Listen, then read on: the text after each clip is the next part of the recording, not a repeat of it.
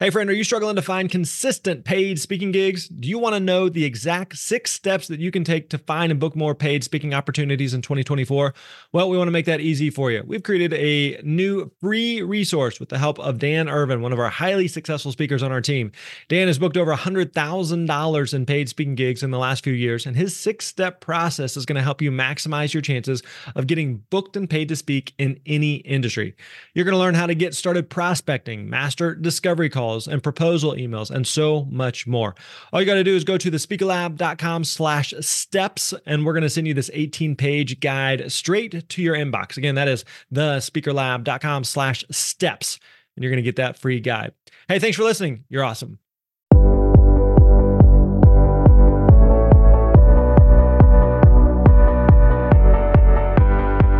Hey, what's up, friends? Grant Baldwin here. Welcome back to the Speaker Lab podcast. Good to have you here with us today for episode 355.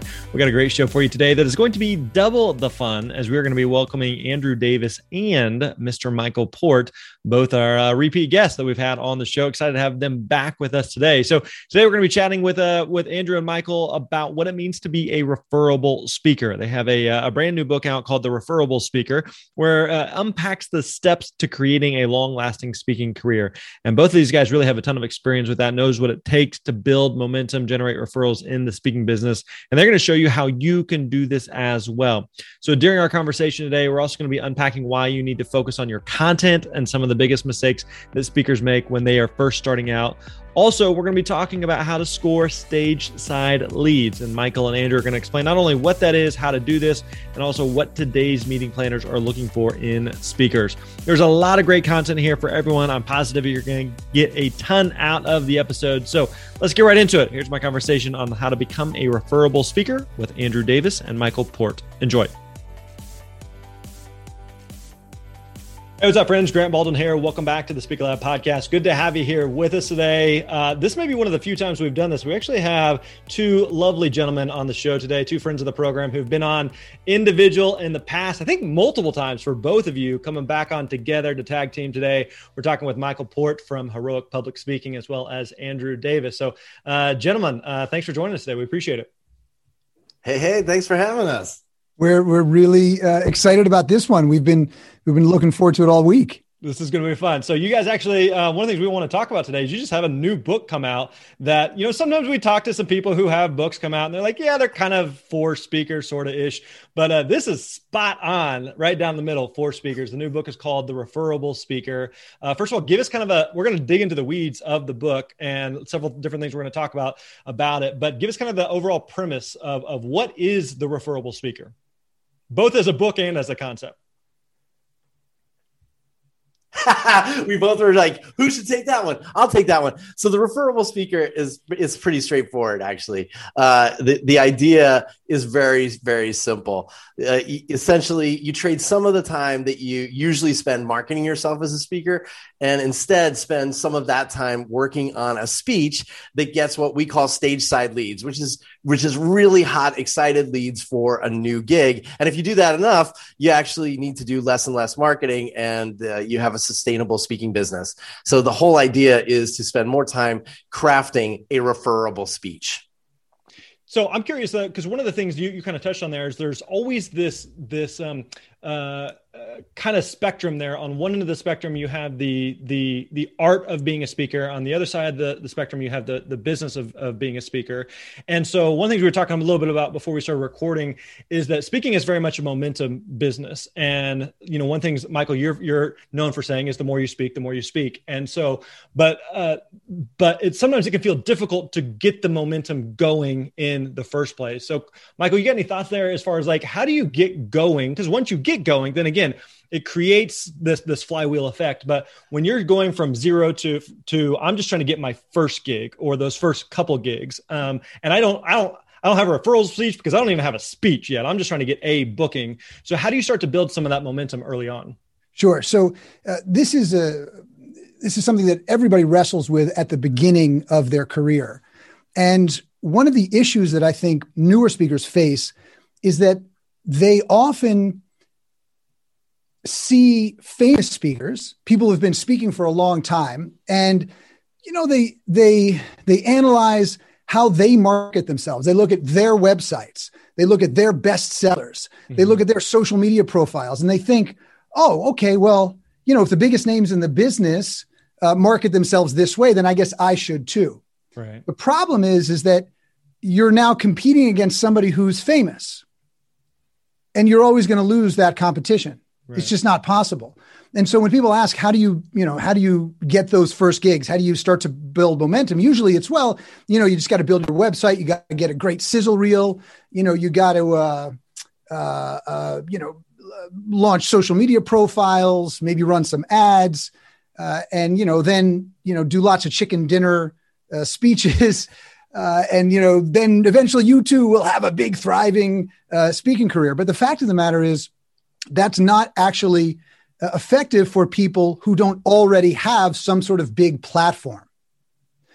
And so, in order to build momentum, you need to be delivering that speech mm-hmm. as many times as you possibly can so that you can start to gener- uh, generate stage side leads. And so, you may uh, do it by inviting people.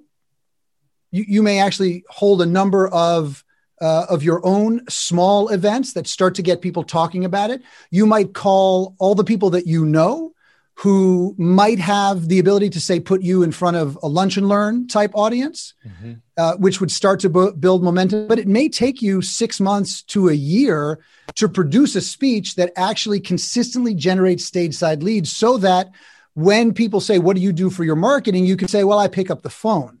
Mm-hmm. I don't actually need to do that much. Mm. Uh, so, but if you don't have a product that people want to see, if you don't have a product that people ask for, if you don't have a product that generates stage side leads, uh, then it's very, very hard to build momentum. And, in, and finally, I'll say it's really important to understand that when you're famous, meeting planners first book you, then your idea and the speech. Mm-hmm. But when you're not famous, they book the speech and then you. Hmm. So if you try to market yourself as if you're famous, try to prove that you're super, super credible, that's just uh, really, really hard. You've got to first work on that speech uh, so that it becomes a referable speech over time. Is it possible, uh, Andrew? Do you feel like it's possible for a, a speech to be referable from day one? I mean, I've never experienced that, but here's here, here, let me uh, uh, like if you take a step back for a second, there are two things you actually need to get to the point at which you're consistently getting stage side leads. And the first thing you need to do is make sure you're getting a stage side lead, right? So uh, f- for me, I work on a new speech every single year, uh, and it's for me, it takes like 12 maybe 20 gigs before the speech consistently delivers three to four stage side leads every time. That means that I need to have high velocity of a number of gigs in a row with the new speech to constantly refine and tweak it to the point at which I get off stage and people are like, I got to get that speech. I want that speech at our event. Mm-hmm. They, they, they see it and they want it, right? So the, the key for someone just starting out, if you've never had a gig before, the key is to get a high velocity of gigs in a short amount of time and constantly be refining your speech and that's the that for me that's the, the, you know the end goal. If you get to the point at which you do a lunch and learn for 10 people and one of those people comes up afterwards and says i really like that. Like i'm a member of the marketing association here in town. We have a monthly event. Would you be willing to speak at that? Boom you got another one. Like that's your first stage side lead. So you just got to keep me- moving that wheel faster and faster. But if you say well I'll, I'll try this speech this month and then i'll you know, we'll see how it goes. And then I'll book a few more gigs after that. You're three, six, nine, 12 months away from actually having a referable speech. And it's the biggest mistake new speakers make is thinking, let's try this once and see how it goes.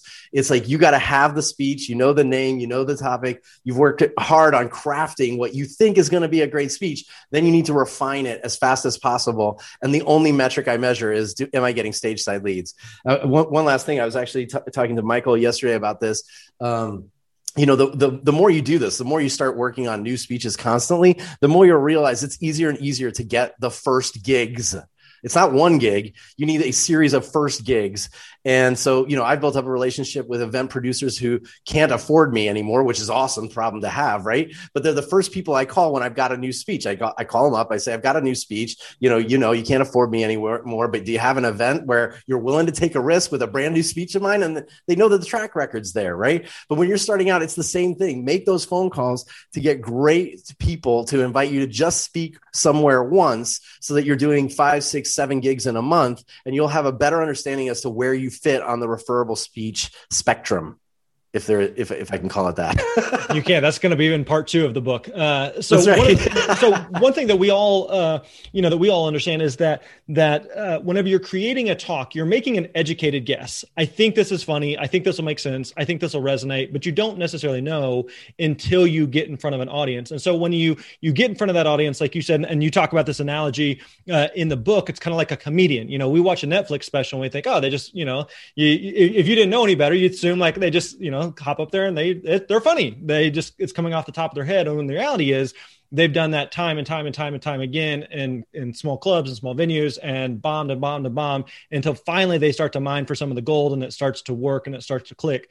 So do you feel like when you're working on a speech, especially early on, that you are you're, you're making that educated guess, you're getting in front of some audiences, you're rapidly testing and iterating, and then when you start to get some of the referrals and it, you feel like that that's starting to accelerate, is that the point that you you feel like you're onto something? Uh, is it is it basically an educated guess until then, or are there any signs that we should be looking for oh. uh, up until that point? Yeah so this is this is uh, uh, the the speech is like the the, the first time I give a new speech, and I'm sure Michael's the same way, you know, when you get to the point at which you're giving a new speech, I, I, I have a good sense that most of it is going to work.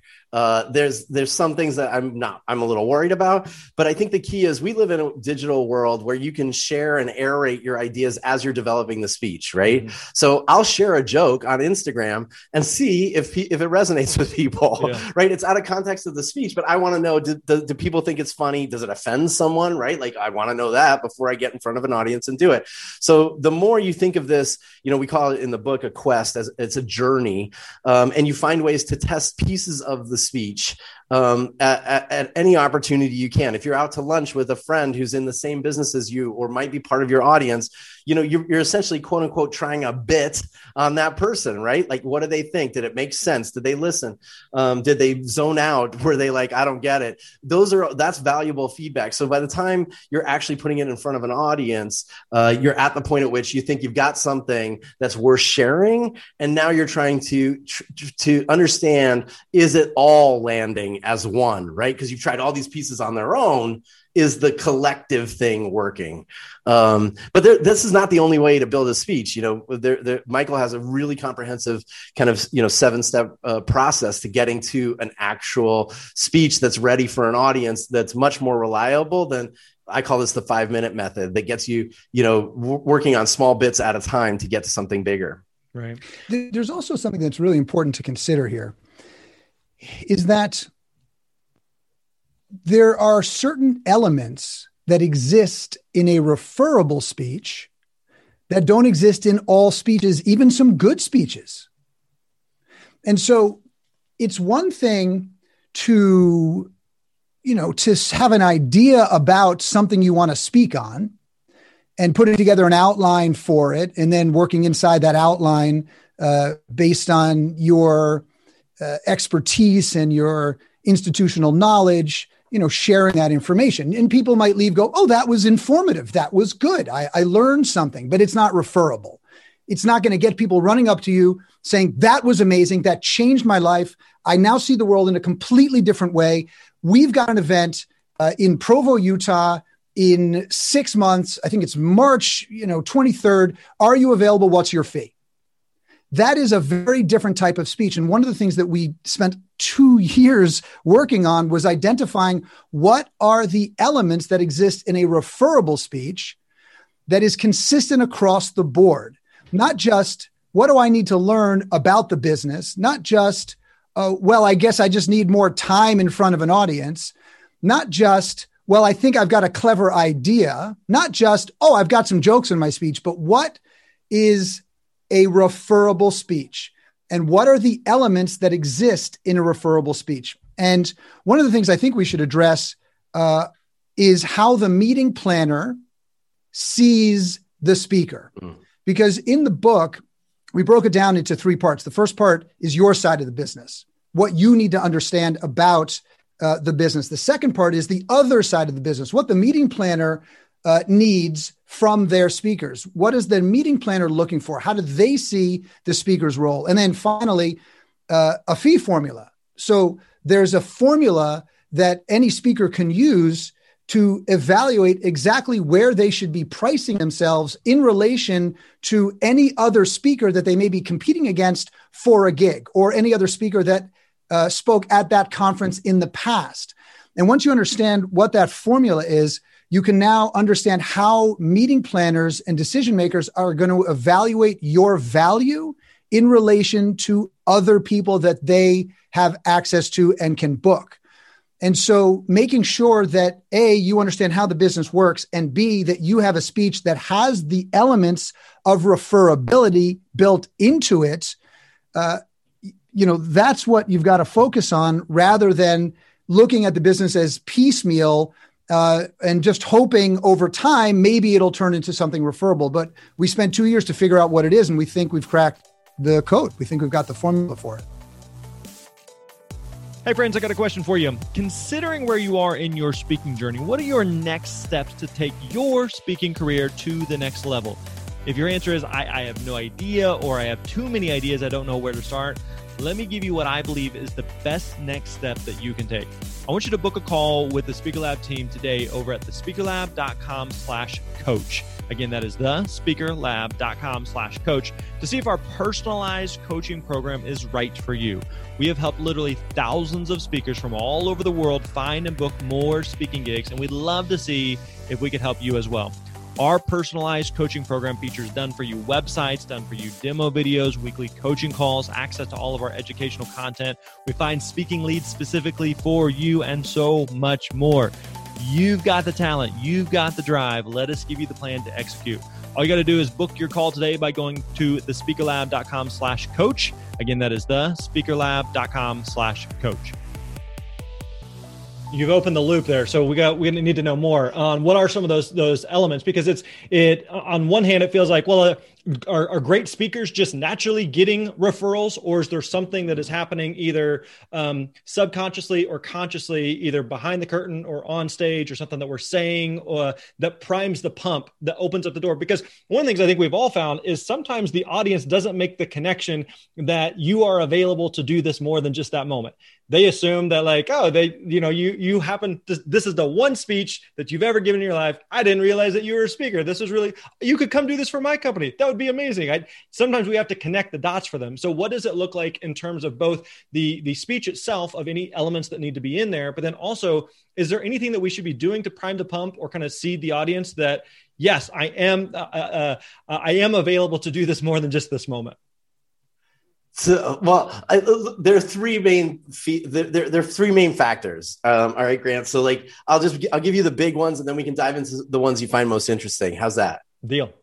All right. All right. So the first one is the fame factor. All right. And like you can break down fame into three things uh, there's worldly fame, there's domain fame, and there's fractal fame. Now, we, we we are going to leave that one aside for a minute. We can come back to it if it's really exciting to you and maybe to to the audience. Uh, but the second the second piece of the fee factor, F E E E, is entertainment factor, right? your entertainment factor is unbelievably important. Now, if an audience that isn't perceiving that this is what you do for a living, I would bet that your entertainment factor is low. Like they they don't believe that this is your full-time job. Even though you're insightful, you're giving them great advice or insight, you gave them some great tips, tricks, best practices that they should follow, you're still wondering you know, is this their full time job? Can I actually hire this person? And a lot of that time it comes out if you're talking about your consulting business, my clients, my clients, my clients, they always think, oh, I only hire them as a consultant. I didn't realize that's their business, right?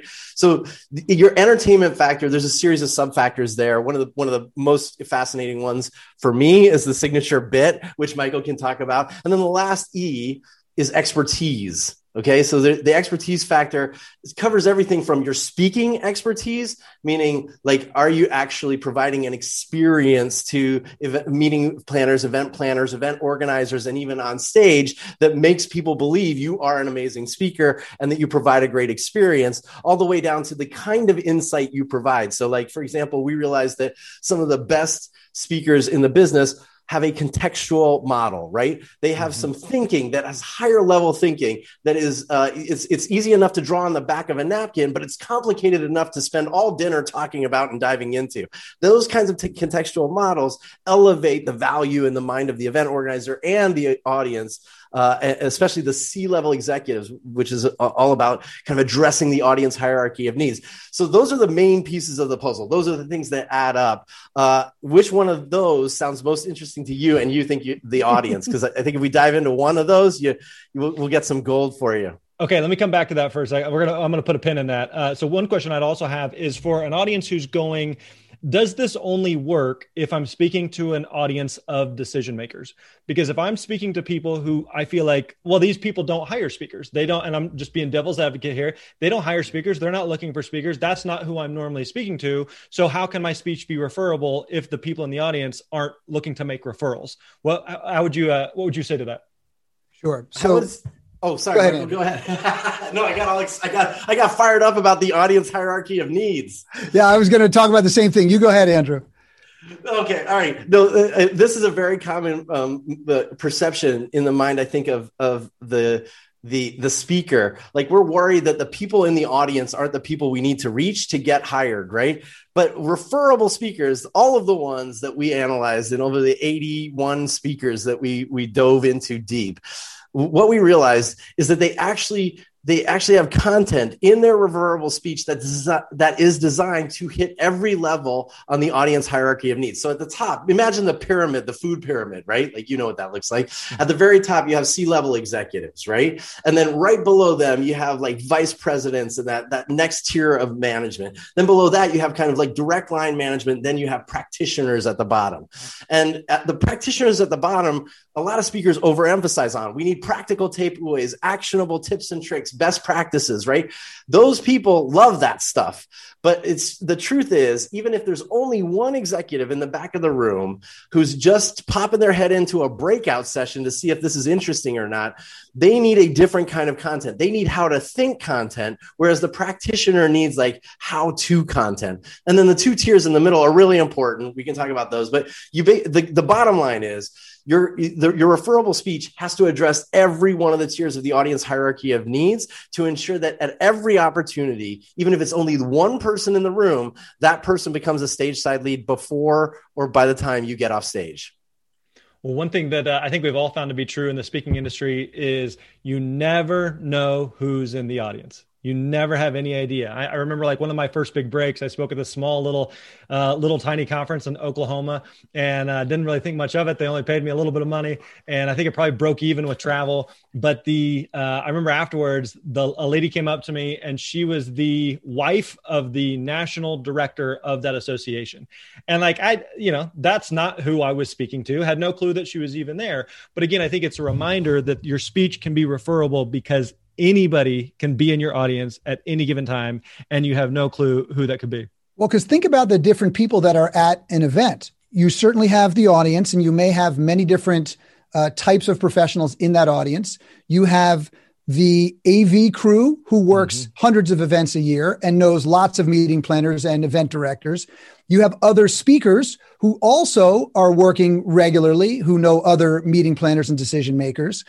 Um, and then, of course, you have the meeting planners uh, and the rest of the crew who are producing the event. So these are all potential referral partners. And look, if you don't think that the you know uh, this this concept of generating stage side leads and being a referable speaker is important, uh, it's might be might be helpful to note that in 2020, Speak Inc., uh, a big speakers bureau, mm-hmm. did a survey.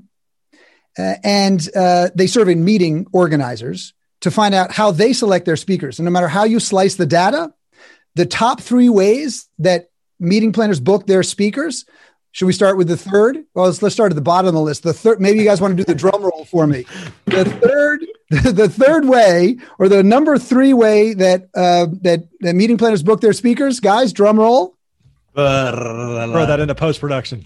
Yeah. Word from other people in the organization who are not meeting professionals. Hmm. The second, the second way, number two, drum roll, please. Word of mouth from other meeting professionals.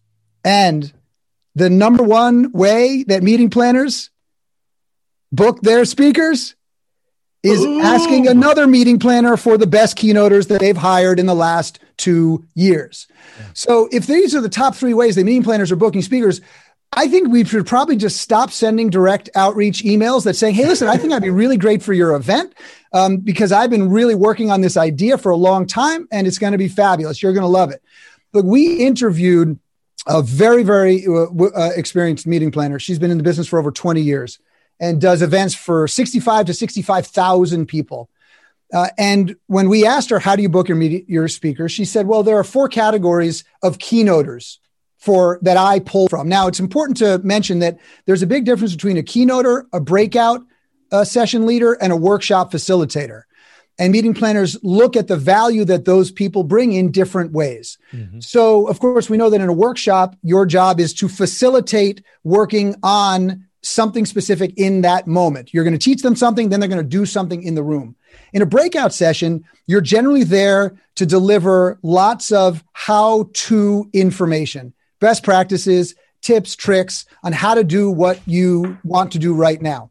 But then the keynoter, the keynoter is there to share how to think speeches, to change the way the audience feels, the way they think, and ultimately what they do. And so when a meeting planner is booking their anchor speakers for a conference, that's say a two day conference, they're going to book a morning keynoter and an afternoon keynoter. And so the first category that they're going to pull from, of course, it's always going to be budget dependent, but the first category is the athlete, actor, and astronaut category. This is the Serena Williams, the Mark Kelly, and uh, Will Smith. None of us are in that category, nor will we ever be in that category. I, wa- I might have been an actor 25 years ago, but guest starring on Sex in the City, a recurring role on Third Watch is not going to get me picked for that spot. So that's out for most of us and pretty much everybody who's listening right now. The second, the second tier is the A-list alternates. All right. Now, the, the A-list alternates are those people when you when you hear their name, you don't necessarily know who they are, Grant. But when you hear the like four to six words after that person's name, you're like, oh, that's who it is. So like, it, it might be like Ken Jennings, mm-hmm. right? Jeopardy. The winningest contestant on Jeopardy. There you go. You're like, oh, I know that guy. But uh, I didn't. About- when, when we first, when Andrew first mentioned Ken Jennings, I was like, who's Ken Jennings? I was like, the, the guy who won all those Jeopardy. Jeopardy. And I said, oh, of course. Now I know who he is. Yeah, or Yancey Strickler. You guys know him? I do, of course, because I, I wrote the book with you. But you know, he's the he's the he's the guy who founded uh, Kickstarter right? So you're like, uh-huh. oh, that guy, that sounds interesting. The A-list alternates are like are those people that you're like, that sounds fascinating. I want to hear that speech. That that person is interesting to me, right? right? It's also people who climbed Everest or the people who won on the Biggest Loser. Like uh, we don't know those people's names, but when we hear what they've done, we're impressed and excited and interested. Okay, so that's the A-list alternates. Maybe a few of us will fall into that category, but probably most of us won't either. So that slot is out. The third category uh, that meeting planners pull from when they're booking their anchor speakers is the industry icon. The industry icon. Now, uh, the CEO of Domino's Pizza would be an industry icon in that industry but I don't know who that person is because I'm really uninterested in fast food restaurants. but if I worked in fast food, if I was a vice president of, you know, of information technology at another uh, Domino, at another fast food chain, I'd say, oh, I got to listen to this. What, what are they doing over at Domino's? This is going to be interesting. So industry icons are the third category uh, of speaker that meeting planners pull from for specific industries. They're like the astronaut, the athletes, astronauts, and actors for a very specific category. Uh, they're not going to get paid as much, but they still get paid very well. Most of us are not going to fall into that category either. So this is getting very demoralizing. there is one category that Andrew has dominated for years, that you, Grant, have dominated for years, that I have done quite well in over the years. And the best working professional speakers fall into this category. And it is this category that every single person who is listening to can excel in, but they have to know how to do it. So the fourth category is uh, you're gonna have to pick up the book to see that. Oh, That's funny. I'm kidding. Oh, no, go ahead. Go ahead. Tell us what we're is not it? Doing that to you. The fourth category is the surprise and delight speaker. All right. Now, like th- this is this is really key because uh, when we talked to Carol, essentially this is the event organizer that really kind of illuminated these four categories and helped us validate the way other uh, you know people think. Carol basically said, "Look, like I you, you know I spoke at a convenience store uh, conference once for Carol. It was all convenience store owners and executives, right? Uh, and she was like, we need them to come to the ballroom at eight in the morning and so, guess what? We're going to book someone from that first category the athletes, astronauts, and actors, right? So, they book Magic Johnson. And what they do is they, they, put, they, they know that people are there to see Magic Johnson. He tells great stories. He's very entertaining. People love to see him, right? But there's not much value in the audience to that session, okay? Uh, they put the surprise and delight speaker in right after that, no break right? So that that speaker comes out and provides a transformational experience and value that was completely unexpected and people are blown away. That is the slot that most of us as speakers are going to find ourselves in. And Carol hires lots of these people, just like lots and lots of event organizers. So when, when Michael was just going through that list of the speaking survey referrals, right? If your CEO is sitting in that audience at that restaurant leadership conference, they see Magic Johnson and they're like, that was cool. I've never met him. What great stories. Mm-hmm. And then somebody else comes out and blows them out of the water. That CEO comes back and says, okay, we have our, our you know a corporate event at the end of the year. I just saw this amazing speaker. You need this person right? That's that's exactly how the surprise and delight speaker works. And what happens is people go home after the conference and they go oh my god look at the picture i got with magic johnson.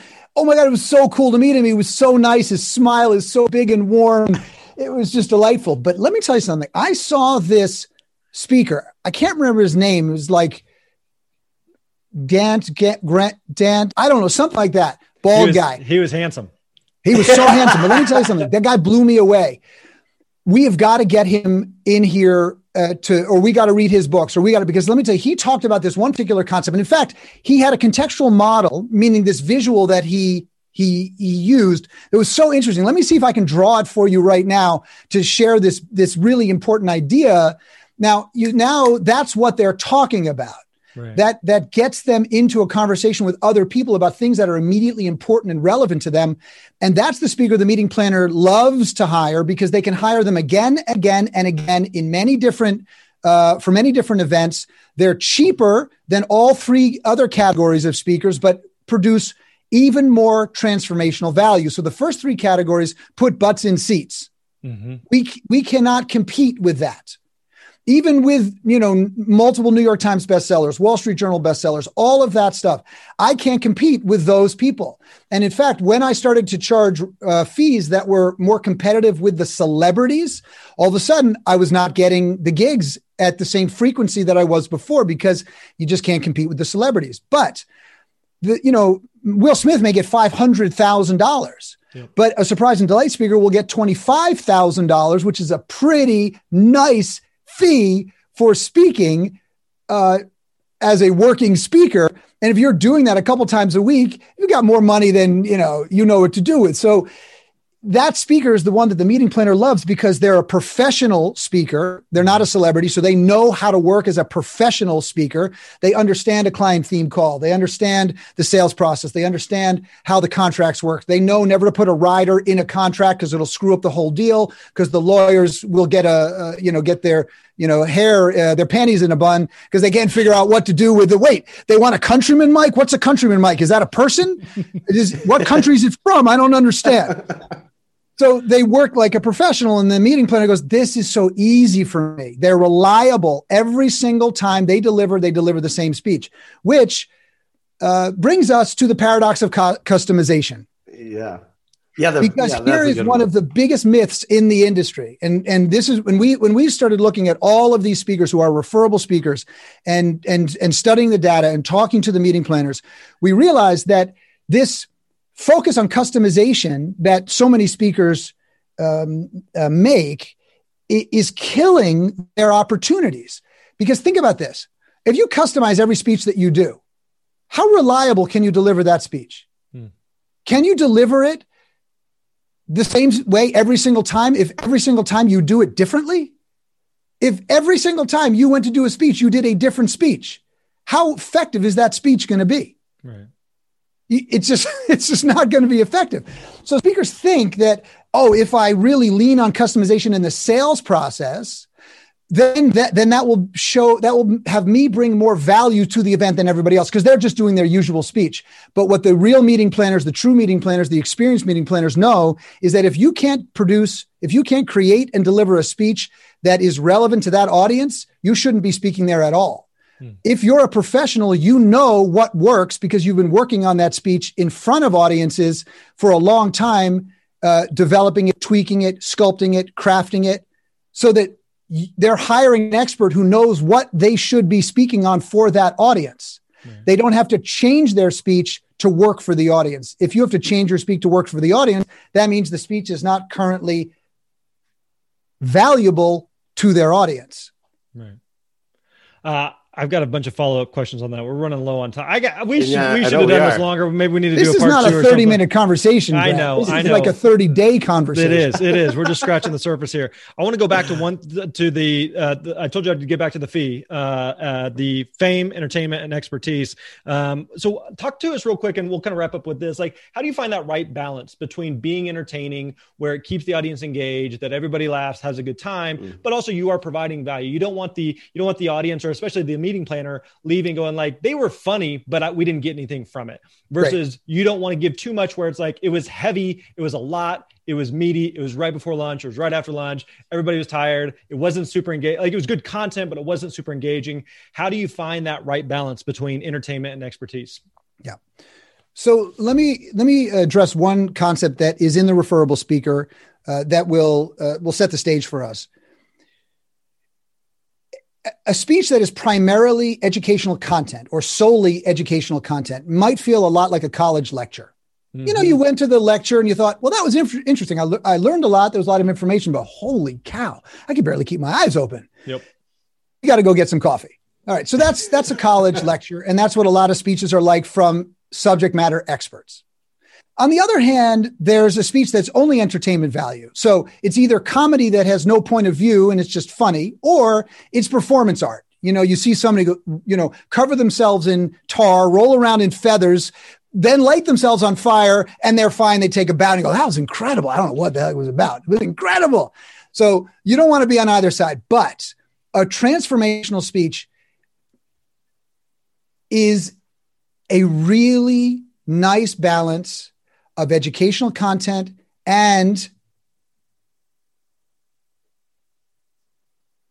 anyone going to fill it in for me? And anyone know what it is? And entertainment. and entertainment. theatrical experiences. So where when you when you when you bridge this gap between educational content and theatrical elements or theatrical experiences where they overlap is where that transformational speech ex- exists. So when you look at fee factors when you look at the fame, entertainment, and, and expertise, uh, you can think about those factors as continuums. So, from an entertainment perspective, you, you know, on the on the very very low end of that continuum is the um, is the information educational speaker, and on the on the far end is the transformational speaker, and you're trying to work toward that. There is no one answer about balance, meaning it's not like it's like X amount of content, Y amount of jokes. It just doesn't work that way, unfortunately. But right. there are certain things that if you if you have in place, uh, should create an experience that is both educational and theatrical enough to keep them entertained, so it's easier for them to consume the ideas. Right, right. And with with that, uh, people got to check out the book. There's still so much more we got to cover here, but this is why people need to check out the book. Again, the book is called The Referable Speaker. Uh, guys, I, I so appreciate the time here. Uh, if people want to find the book, find out more about you guys, where can we go? They can go to the referablespeaker.com or just search it for it on Amazon or ask a speaker friend if they've read the book yet.